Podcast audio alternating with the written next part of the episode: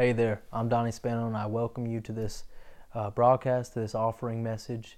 I want to thank all of our partners, everybody that has been so faithful to help us. Uh, we can't do it without faithful support and, and those that God has called and joined together with us. There are people who, uh, you know, your and our hearts are knit together. And uh, it is so uh, wonderful to have that kind of faithful family. And uh, there's things that we just will not be able to do apart from help and, and apart from partners like you. Um, you know very well, uh, just having these lights on, just having, you know, this uh, streaming services and everything, this, this takes resources. And um, the reason why we do it is because there is such an emphasis on what the Word of God, the preached Word, and the taught Word can do in your and our lives.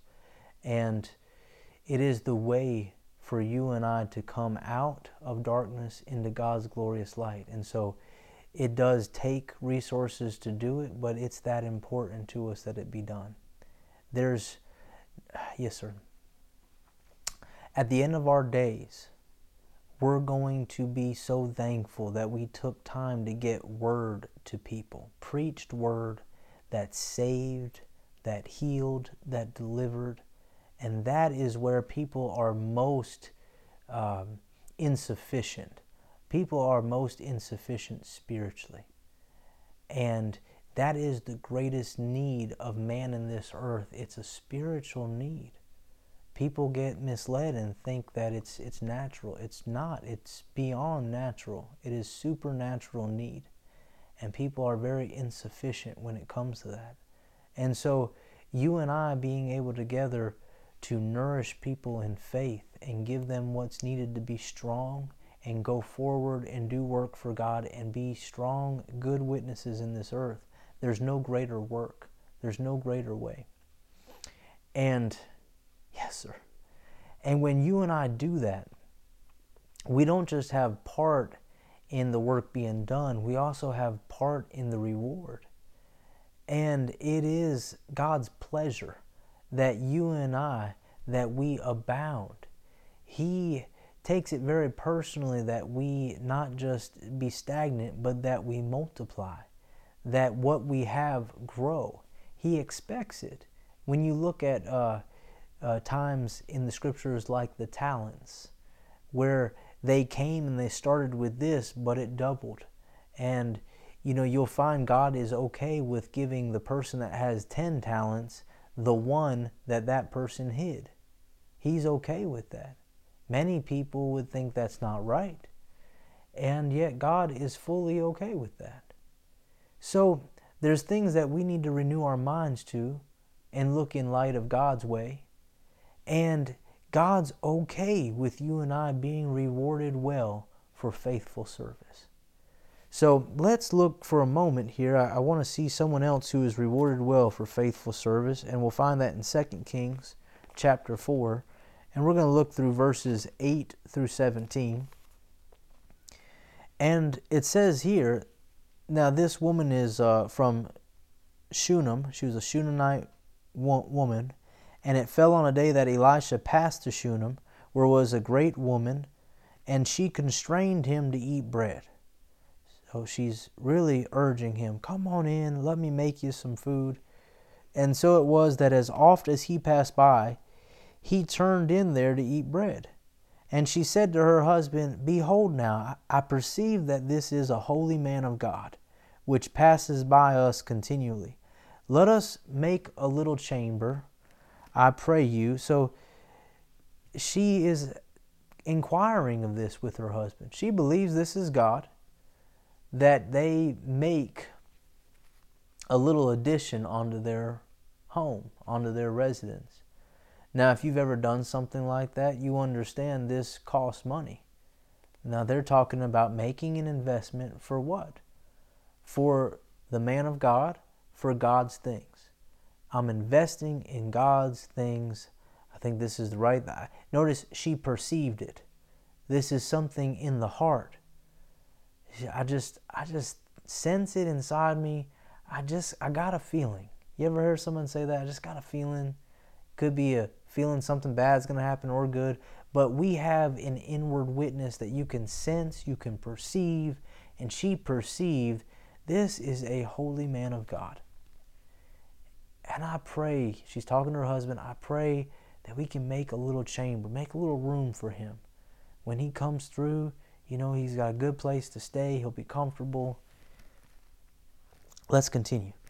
And it said uh, in the 10th verse, Let's, I pray you, uh, make a little chamber, I pray you, on the wall, and let us set for him there a bed, and a table, and a stool, and a candlestick. Let's furnish it. Let's get some good stuff in there. And it shall be when he comes to us that he shall turn in there. And it fell on a day that he came there, and he turned into the what? The chamber. They didn't just talk about it. They didn't just talk about it. They got after it. They did the addition. They made it right. They furnished it. He could come in, he could rest, he could wash his feet, he could sit down and study. He had a nice, good candle, so he had some extra light. When it got dark, he could spend a little extra time and be ready for the next day. And he was comfortable. They, uh, thank you, Father. So he turned into the chamber and lay there. 12th verse. And he said to Gehazi, his servant, Call this Shunammite. And when he had called her, she stood before him. And he said to him, Say now to her, Behold, you have been careful for us with all this care. What is to be done for you? Would you be spoken for to the king or to the captain of the host? And she answered, I dwell among my own people. And he said, What then is to be done for her? And Gehazi answered, Verily she has no child, and her husband is old. And he said, Call her. And when he had called her, she stood in the door. And he said, About this season, according to the time of life, you shall embrace a son. And she said, No, my lord, you man of God, do not lie to your handmaid. she can't believe it. Don't lie to me. Don't get my hopes up. Tell the truth. And the woman conceived and bare a son at that season that Elijah had said to her, according to the time of life. This is something she didn't believe it when she heard it. It didn't start there. And that's when you and I get serious about putting God's things first. When we get serious about loving Him and His more than our own, means we'll we'll invest into it. We'll if we got to, we'll we'll add on to, to what we have and, and make a place for God's things the way He shows us. We'll take time to perceive and see God, do you want me to do anything about this? Do you want me to help them in any way?